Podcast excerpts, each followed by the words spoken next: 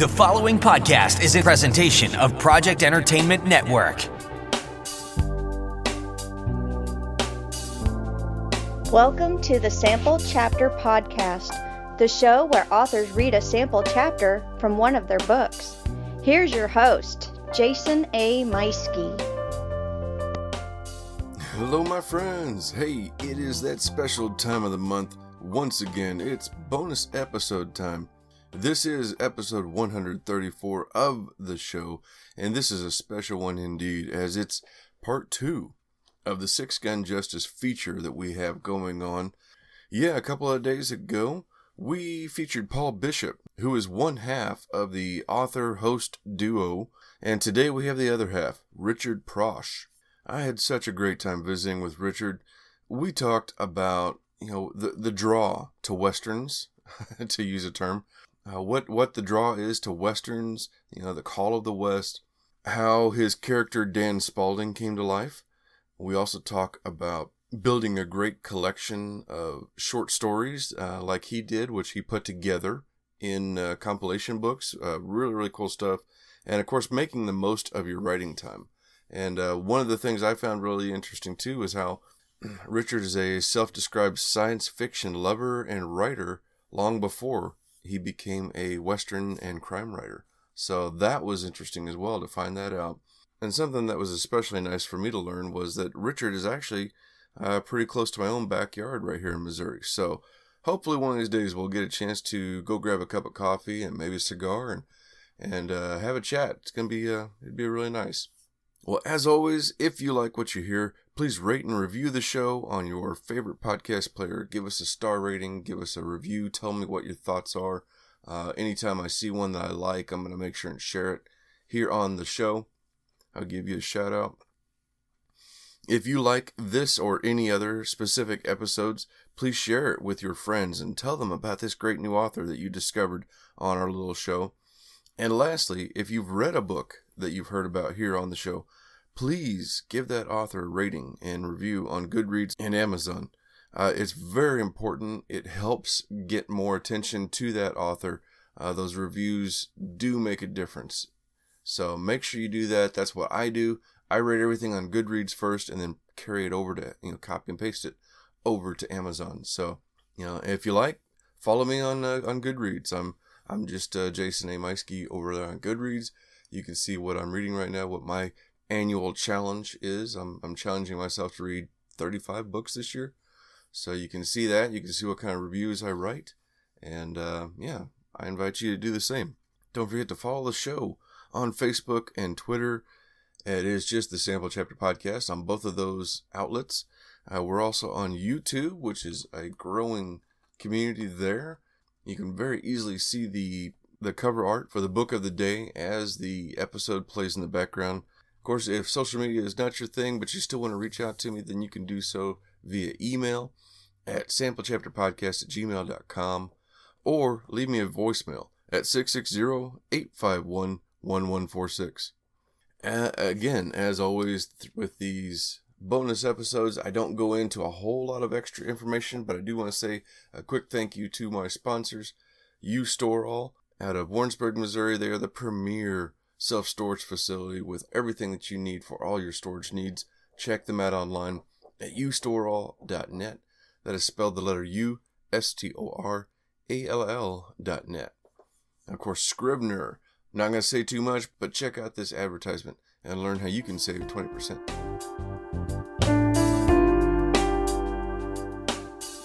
Jason here. Hey, I wanted to take a moment and tell you about my favorite writing tool, Scrivener. Now, I know you've heard about Scrivener because their writing software has been embraced by hundreds of thousands of other writers like you and I, from the novice to best selling novelists. The reason we all use it is because of Scrivener's core concept to bring all the writing tools you use together in a single application.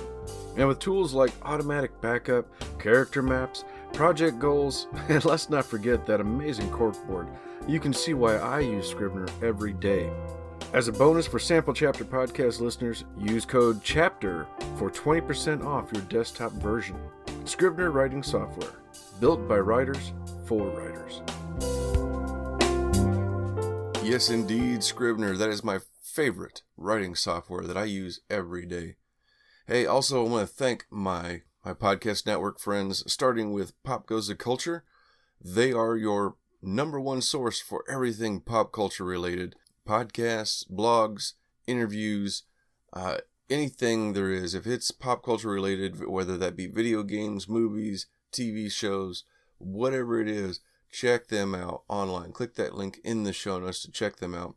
And hey, uh, you know, I know they are currently actively seeking new shows uh, and new writers. So if you've ever thought about writing about TV shows or movies or games or whatever, then click that link and check them out online. And who knows, you could be doing something for them soon.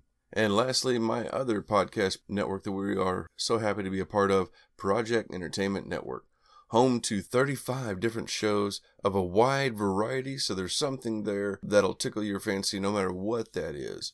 Lots of horror, lots of authors, lots of comedy, some writing shows, lots of great stuff in there. So click the links to check out more. But hey, listen to this incredible advertisement from one of those amazing shows. Hello, podcast addicts and curious listeners. Dr. Galvanic's Odd Tales is a narrated podcast with dark, thrilling, and mysterious stories. In each episode, Dr. Galvanic's Odd Tales will take you through the mysteries of the Australian outback, lead you into a remote corner of the galaxy, or it will accompany you through a mind bending nightmare. You can find Dr. Galvanic's Odd Tales on Apple Podcast, Spotify, iHeartRadio. Subscribe to the show so you won't miss another episode. See you out there. All right, man, that's such a great show. I love it. I, I listen to just about everything on both my networks, so you got to check it out for yourself. Without further ado, let's mosey on over to our interview with Richard Prosch.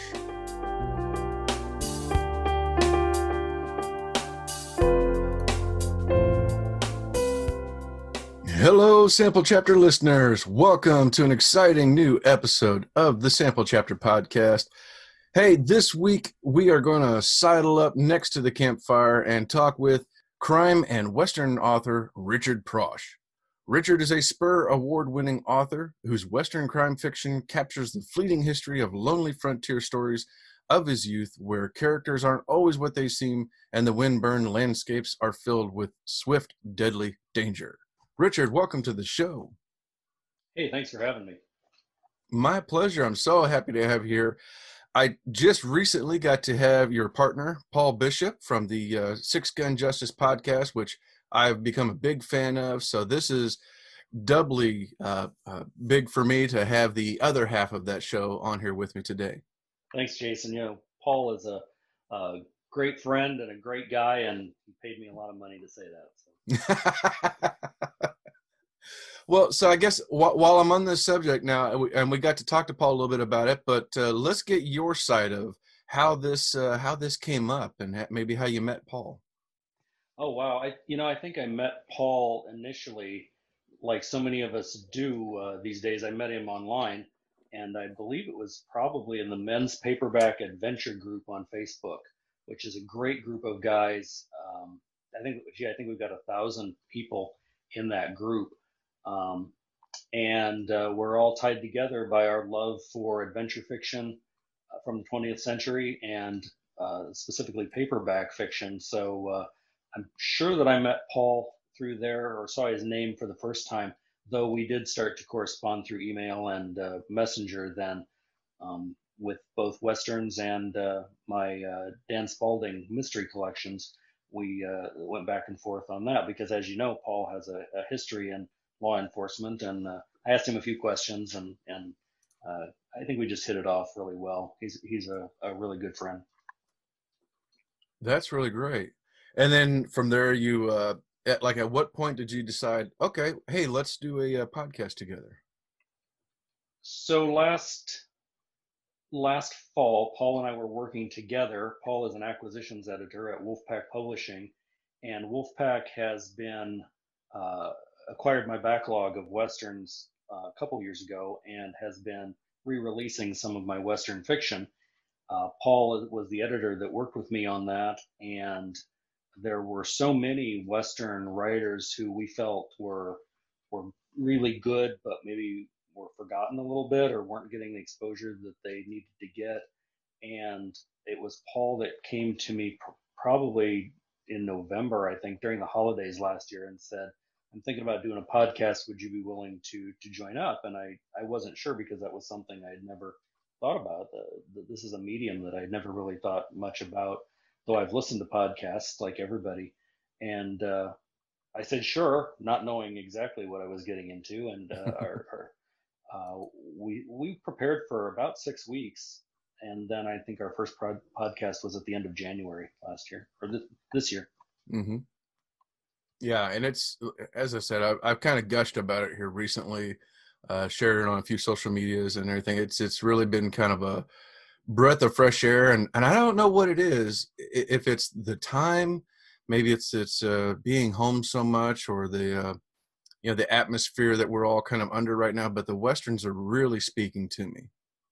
Maybe there's something about the wide open spaces and the the at least for me the innocence of America in those days uh, that really wasn't, but you know, it, it seems like it was. There's a sense of that, that romantic sense of that, that we can lose ourselves in, and uh, and in this in this weird time that we're we're in. You know, and I was talking with somebody recently too. I I wonder if, and I don't, I'm not hopefully I'm not stepping on any toes. I, I wonder almost if some of the lawlessness kind of brings out that uh, longing for the old west, where it's like you just want somebody to come in and straighten things out. Oh, I think so.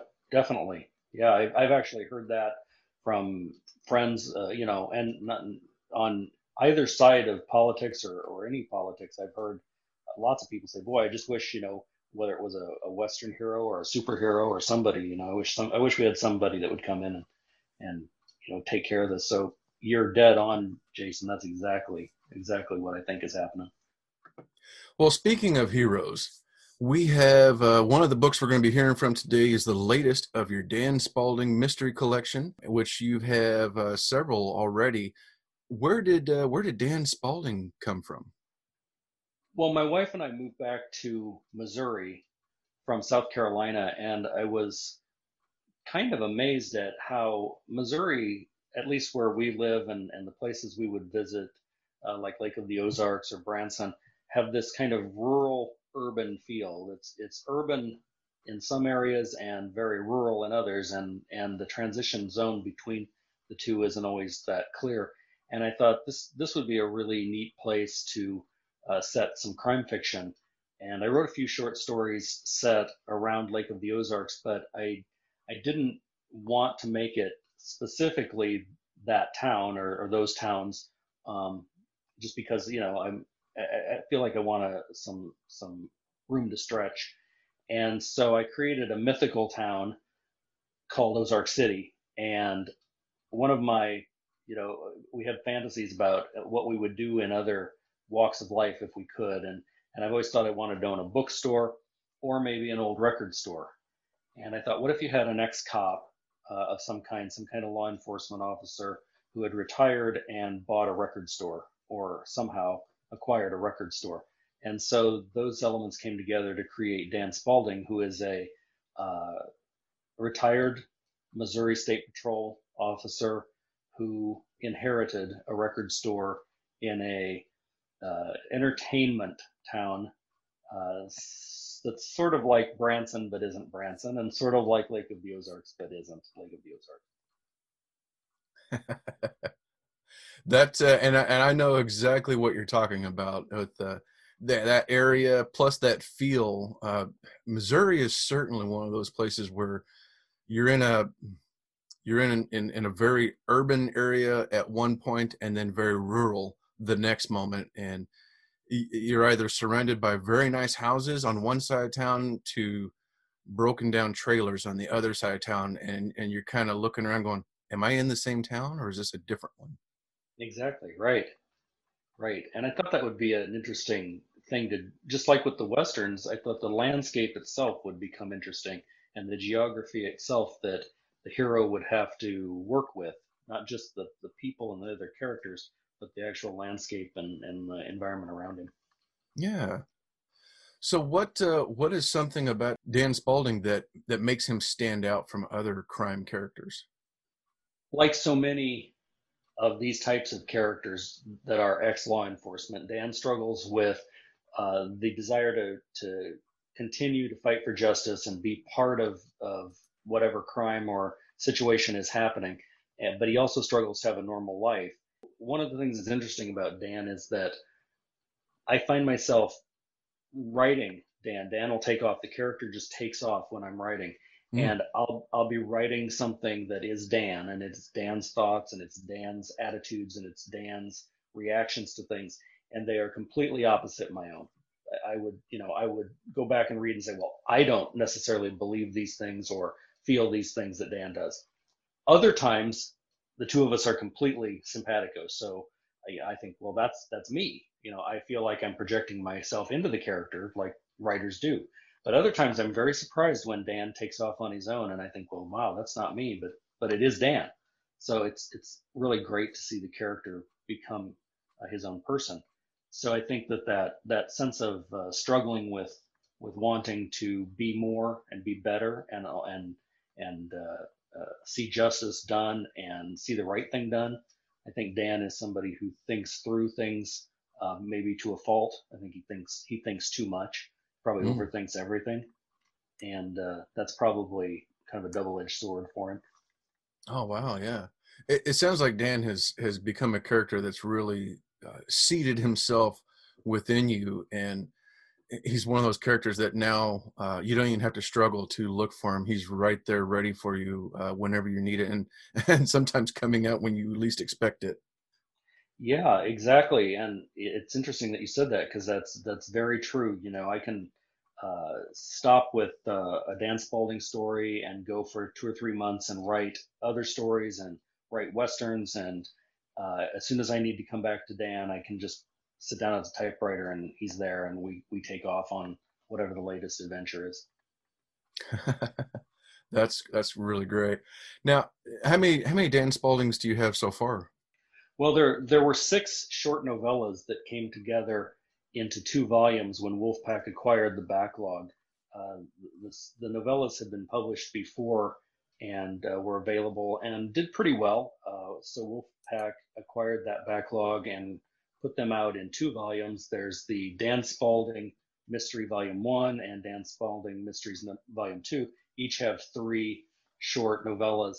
And those novellas complete one complete story arc. So while you can read them out of order, I, I don't think there's anything wrong with reading them out of order. You wouldn't really miss that much. There is kind of a, a background subplot involving Dan and his girlfriend that, if you read the six in order, um, is more rewarding probably. Okay. Then, the, then the the newest one is number seven. Wow, seven already! Oh my gosh. So now, was it uh, was it crime fiction or was it westerns that you first started uh, first started writing? I think that I first started writing science fiction, and I, I felt like I knew a lot about science fiction because I grew up uh, reading. My dad was a member of the science fiction book club, and I I knew a lot about those authors. And I when I was writing science fiction, I sometimes felt like I was just aping uh, stuff that I'd read before. You know, stuff that read like a Star Trek episode or something. So I said, well, um, my grandpa loved westerns. He was an avid paperback reader, and he would have been, you know, right at home in the Facebook group where I met Paul. So I thought westerns are something that I love because of the uh, area that I grew up in in Nebraska. I grew up in Nebraska, so I really could relate to westerns and my grandpa loved them. I was familiar enough with the the tropes and the, the movies, of course, and the rifleman on TV that I grew up with. Mm. But I hadn't written a lot of westerns, so I deliberately started to write westerns uh, when I got serious about writing. Though crime was was there too, I would write a crime story because really, um, a good western is often just a, a crime story set in a different time and place. I, you know, that's excellent that you said that. I was just thinking the same thing. How, to use a word you used a while ago, simpatico. They they go together. It's it's the old west. You think of crime, and so they they do kind of work very much together, and that's almost what the old lawmen were were uh, detectives themselves. Yeah, you're right, and you know Dan Spalding struggles, I think, with that too. That there's a sense of he uh, was a law enforcement officer, so he understands the law and he knows what he can and can't do, or what what uh, private citizens should or should not do. And yet there is a struggle to do what's right. And since it is fiction, uh, Dan probably gets away with some things that in real life he might not get away with. But uh, uh, you know, he's he does struggle a little bit with that. I think in the in the books. Very cool. Now, uh, before we dive into the most recent Dan Spalding, I want to hear some about your westerns and uh, like what was uh, what was one of your first westerns that you wrote? I think the first western that I really got serious about was a series called Holt County and Holt County Law. Those have been brought together in a book called Holt County Collected. Holt County is a is a county in Nebraska where during the late 1800s there was a lot of vigilante action. It, it really was lawless, and there were some uh, unorganized territories in western Nebraska that had yet not yet been made into counties that were just kind of a no man's land where horses were were stolen and people were in trouble if they lived out there if they if they weren't you know uh, affiliated with the right people and so because there wasn't any law the farmers and ranchers would get together and and uh, have formed these vigilante societies that would try to take care of business and if, I grew up not too far away from Holt County in a neighboring neighboring county and so you know it was really interesting to me uh, growing up and reading these exploits and reading about these these adventures. So I did write a short story called Branham's Due, which was the first story featuring Deputy Whit Branham of Holt County, Nebraska, and he would venture into unorganized territories and uh, deal with the vigilantes who, as you might imagine, he had mixed feelings about. Mm. And and so those stories then eventually uh, worked into three, again, short novellas that Wolfpack put together and published as the Holt County Collection.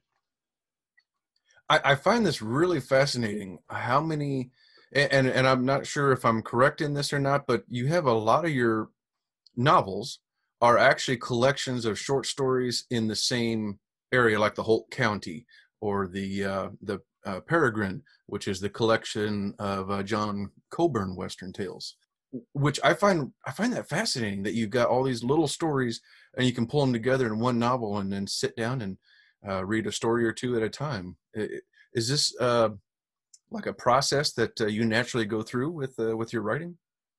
I think it was. You know, uh, my wife and I have a business together, and we've been in business for about 25 years. And being in business uh, for yourself, it's it's just always you know feast or famine. You know, there's always a hustle going on that you have to work together, and uh, you never know when your clients are going to need something. And so, I was at a in a situation where if I had uh, a few days to write, I would write, and then if I had to go back to work with her, uh, I would, and you know it might be a week or two before I would get back to the writing. So I didn't have a when I first started, I didn't have a whole lot of discipline as for writing every day.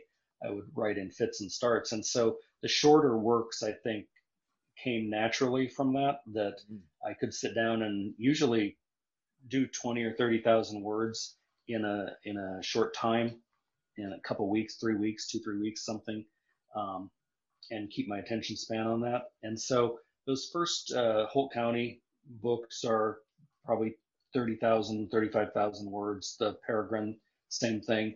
And those came together in the around 2011, 12, 2013.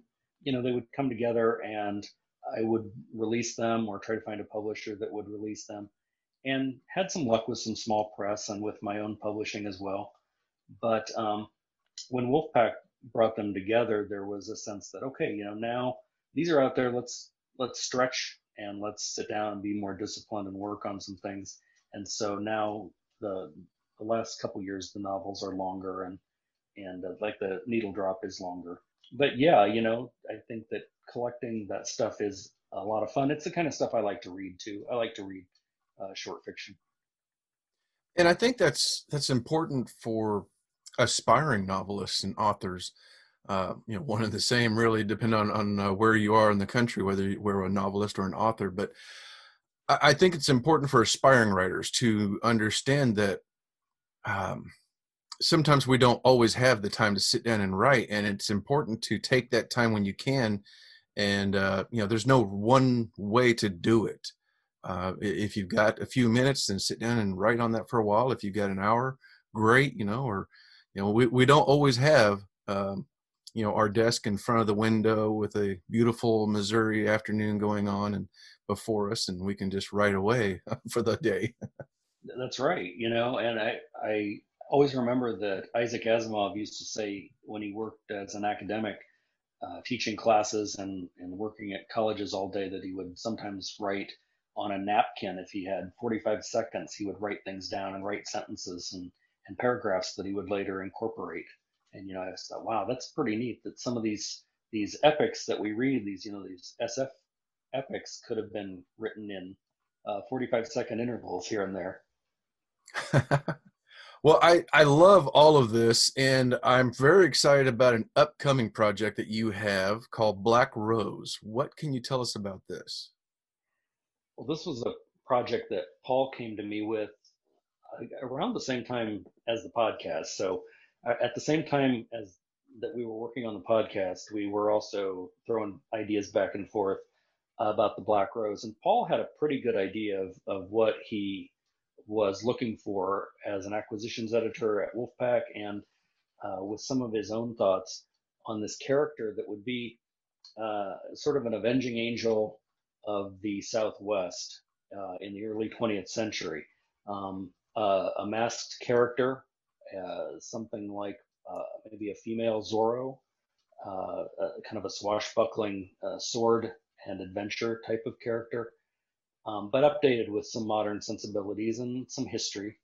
So it came together pretty quickly. We created a Bible, and I wrote the first two novels, uh, and both of these are full length uh, novels. The first one is The Legend of the Black Rose, that should be out in the next month or two and the second one is The Sword of the Black Rose. And I think that will be out before the end of the year as well, um, or at least right around the first of the year. It's a pretty exciting character. Yeah, yeah. It very much gives me that feel of um, when I was growing up. And uh, I, I, think I'm, I think I'm, I think you and I might be close to the same age, uh, but we're both younger than Paul. So, um, but still, I remember growing up in the uh, like early '70s and watching Cisco Kid, Lone Ranger, uh, Zorro, you know, all the old black and whites, and that that feeling of swashbuckling adventure going on all the time, and and uh, the the good guys always coming out, and Zorro being the only guy with a black hat who was a good guy, and uh, I just I love that feel of it. And I get that same sensation hearing you talk about Black Rose.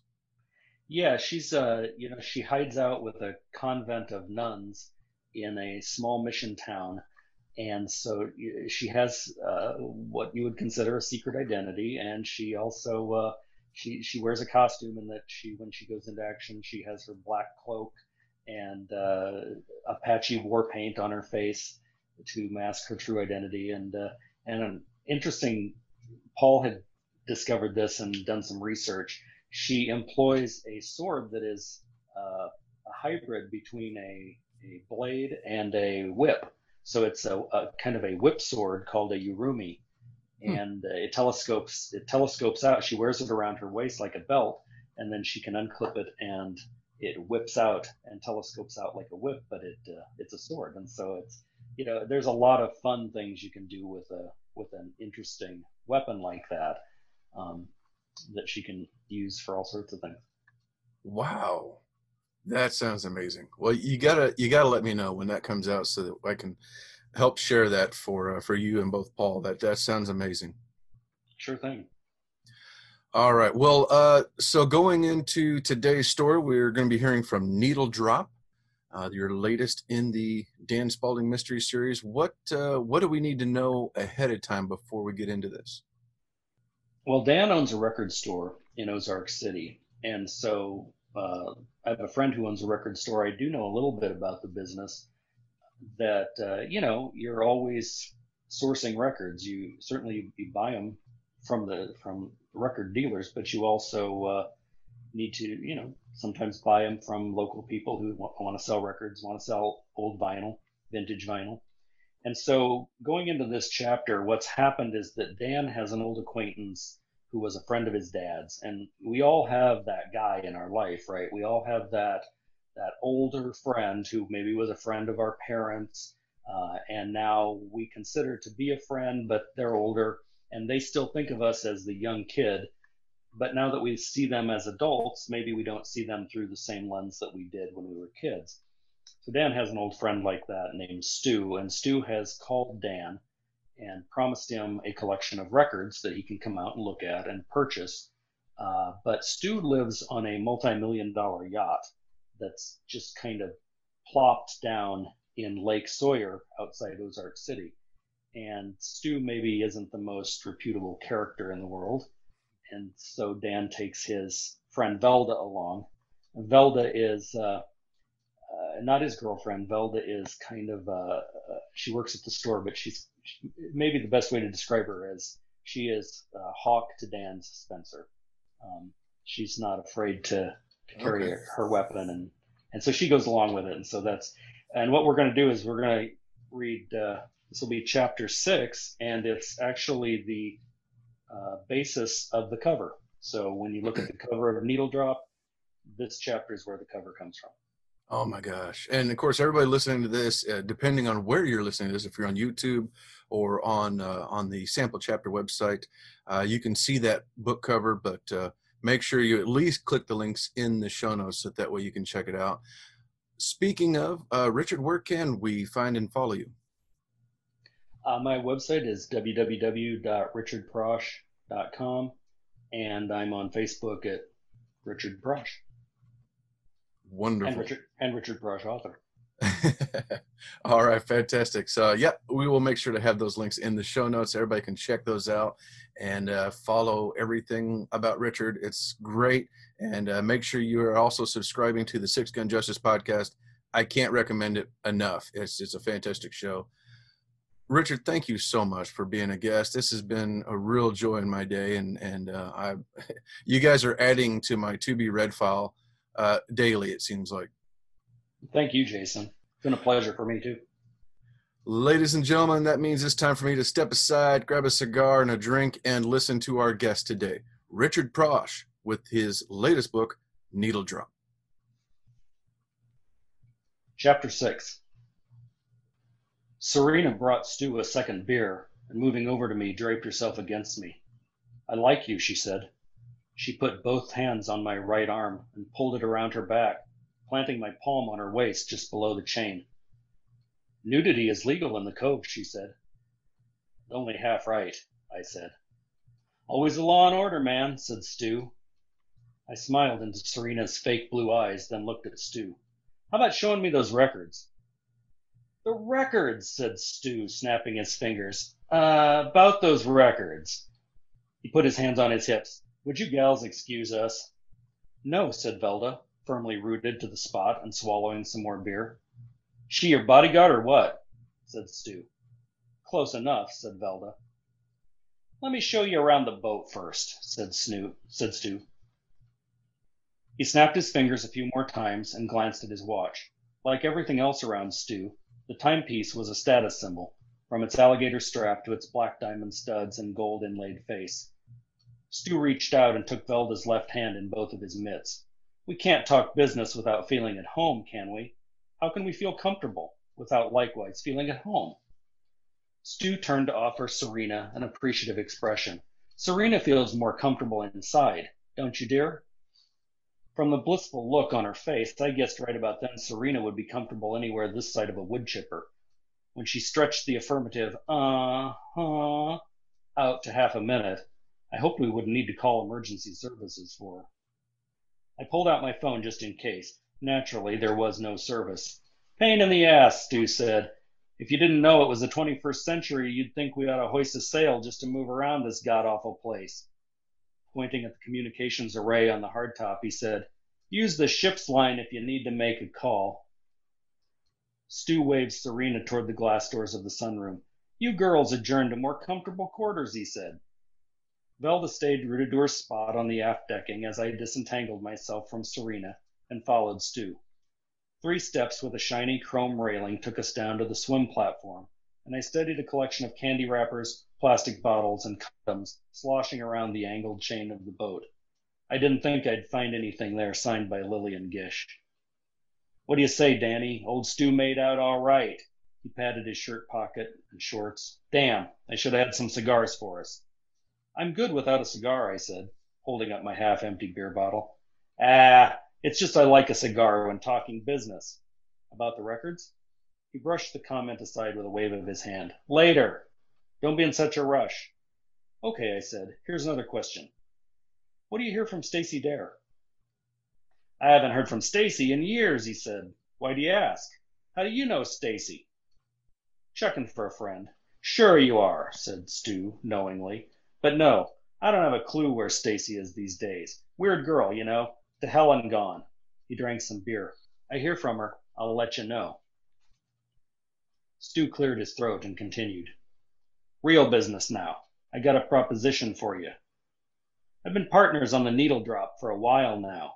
Me and some other guys I know. You might do a little business with one of them, Klaus Reed, the banker. I wasn't surprised by the name. He's the VP at the Chamber of Commerce. There's two great days in a boatman's life, said Stu.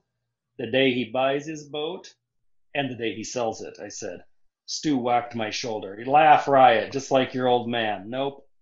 It's the first night he beds his lover on board. I should have guessed. How do you think the needle drop really got her name? he said, pausing for a beat, amused with himself. Just kidding you, he said. Who's in the boat along with you and Klaus? I said. The usual crew, he said, or in this case, with a capital letter, we call ourselves the crew. Got a little LLC pulled together, and the boat is in the company name. It's more discreet this way. So how's it work? Like a timeshare or something? Exactly like a timeshare, said Stu. We don't all live in state. This way everybody gets their turn. Problem is, and I'll be honest with you, we've had a few guys drop out since the setup. I held up my palms flat to ward off what I guessed was coming. Nope, nope, not me. You said business was good, Danny. Not good enough to afford part ownership in a floating white elephant. What white elephant? I need to show you around. The lower salon and galley area, the VIP quiet room, lots of cushy furniture and storage bins. It's got every luxury you'd expect of a beautiful, spacious lake home. This home just happens to be out on the water. It's even got a fireplace lounge. What's a VIP quiet room? I said. Pride and joy, Dan. There's four or five berths on the boat, but the VIP room is on the lowest level below decks. It's a spacious suite, decked out with its own shower, head, wet bar, and kitchenette. Besides all that, it's been reinforced against the elements, absolutely soundproof. The walls are solid state, lined with cell phone blockers, no security camera. A private place for private pleasure, if you know what I mean. It's a good place to make dirty movies. I would never mix business with pleasure, said Stu. I promise. I've never made any movies down there. I don't know. It still sounds sketchy, I said. Hey, you're the one who asked about Stacy Dare. Which seemed like a weird thing for him to say. Before I could comment, Stu pressed on. Actually, I do have an ulterior motive. Here it comes, I said. I hate to tell you. Go ahead. When I said we had a few guys drop out, I mean they dropped out permanently. We've had a few guys get croaked. They died? More like they were killed, as in murder, recently. How many are a few? Two. And the only connection between these guys is the needle drop. He counted on his fingers. These fellows lived in different parts of the country. They worked in unrelated fields, all above board. They died in two different ways. What ways? Cherry pits and a bee sting. A bee sting? Was your guy the guy I heard about on the radio? Stu said it was. Smith Morrison. Managed a casino. Allergic to bees. Somebody locked him in a closet with a hive full of them. Well, what about the cherry pits? Friend of mine named Rick Smothers. Lived in Arkansas. Yeah, who who'da thunk, right? Cherry pits. But I guess they're poison if they're ground up and dropped in your food. But law enforcement is on it? Stu shrugged. I imagine they are. But they don't know about needle drop. You're sure? We're pretty damn discreet.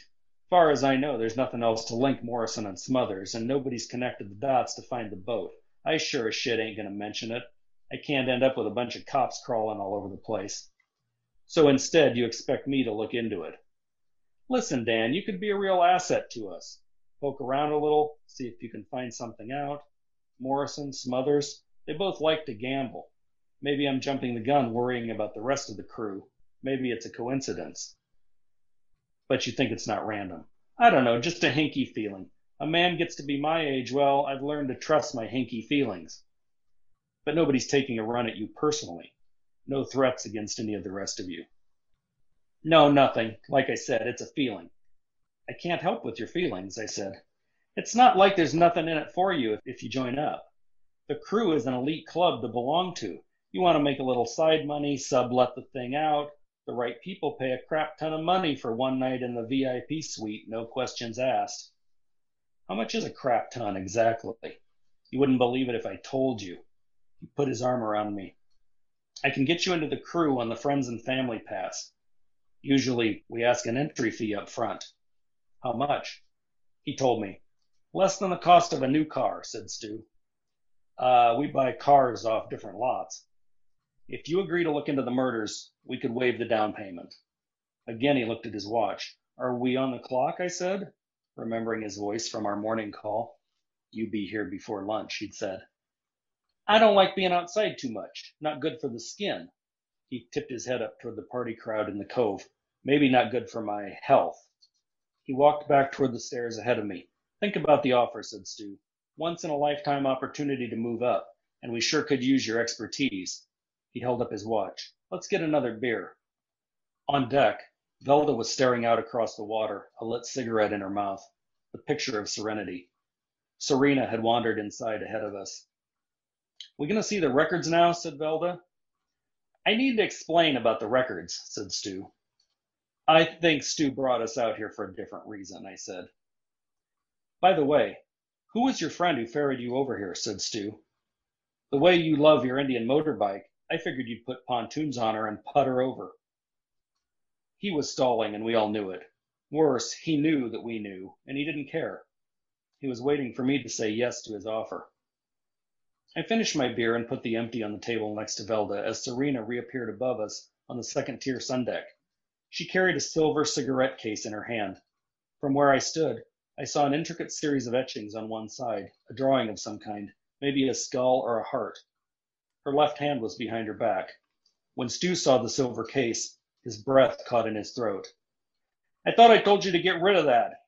He checked his anger, lowering his forehead into his hand, then tilted his gaze back up. Come back down, sweetie. Our guests miss you. Already a little wobbly on her feet, Serena fumbled the case and it fell to the deck with a click clack sound. She knelt down, picked it up, and laughed. Caught it, she said. Then she laughed again, and the hollow sound sent a chill up my spine. I want a pretty box like this, said Serena. It's so pretty, like it was two distinct words. Listen, Stu, we can do this later, I said, turning to wave at the Violet Bogart. In the distance, Jamie fired up the diesel of his boat. Why not just drop the records at the store? Stop, stop, stop, stop. Hang on a minute, said Stu, turning back to Serena. Come on down, baby, huh? Serena recoiled from his voice, and all I could think of was the reaction of an abused dog toward a violent master. Blinking heavily, she took a step back. Her voice lowered, took on a new edge of anger and madness. I don't have to listen to you anymore, she said. Stu looked like he'd been slapped. Serena brought her left hand around, her fingers encircling the butt of a compact handgun. From where I stood, it looked like a Sig Sauer. I'll never listen to you again, Serena's finger tightened on the trigger, squeezed off a shot, and Stu stumbled back, reaching for his shoulder as a loud report boomed over the cove, off the water and the limestone bluff. Damn it, said Velda. 911.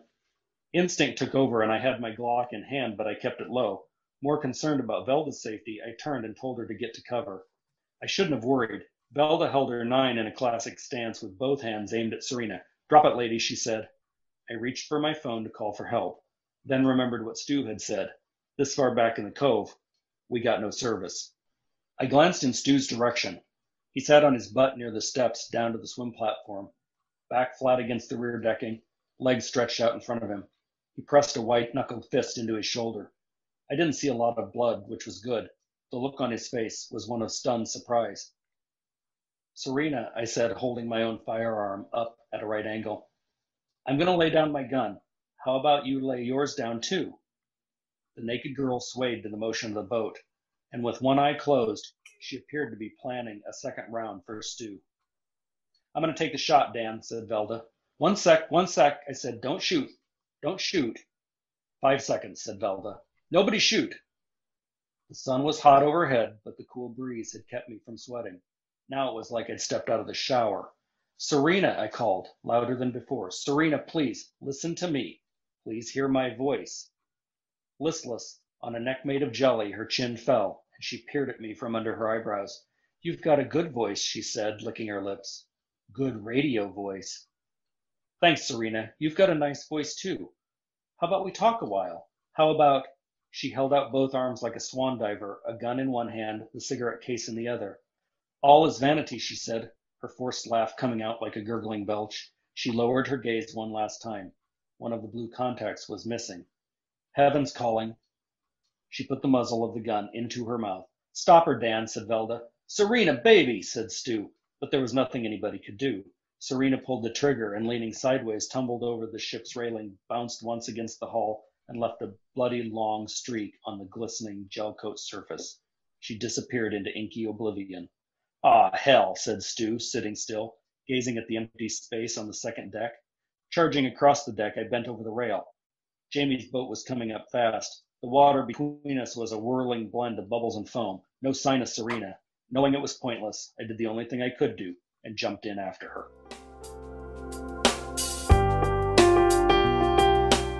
Oh my goodness. That was incredible. And that was Richard Prosch reading a sample chapter from his latest Dan Spalding mystery, Needle Drop. Uh, don't forget to click that link in the show notes for more about Richard Prosch and all of his books. Uh, check out his and Paul Bishop's show, the Six Gun Justice podcast. If you are a fan of Westerns, you're going to love it. Don't forget to also click that link in the show notes for our sponsors and podcast friends alike, and hit that subscribe button so you don't miss out next week when I'm back with, and I know who it is again, Hank Phillippi Ryan on the show next week. So hit that subscribe button and we'll see you next Tuesday. Take care.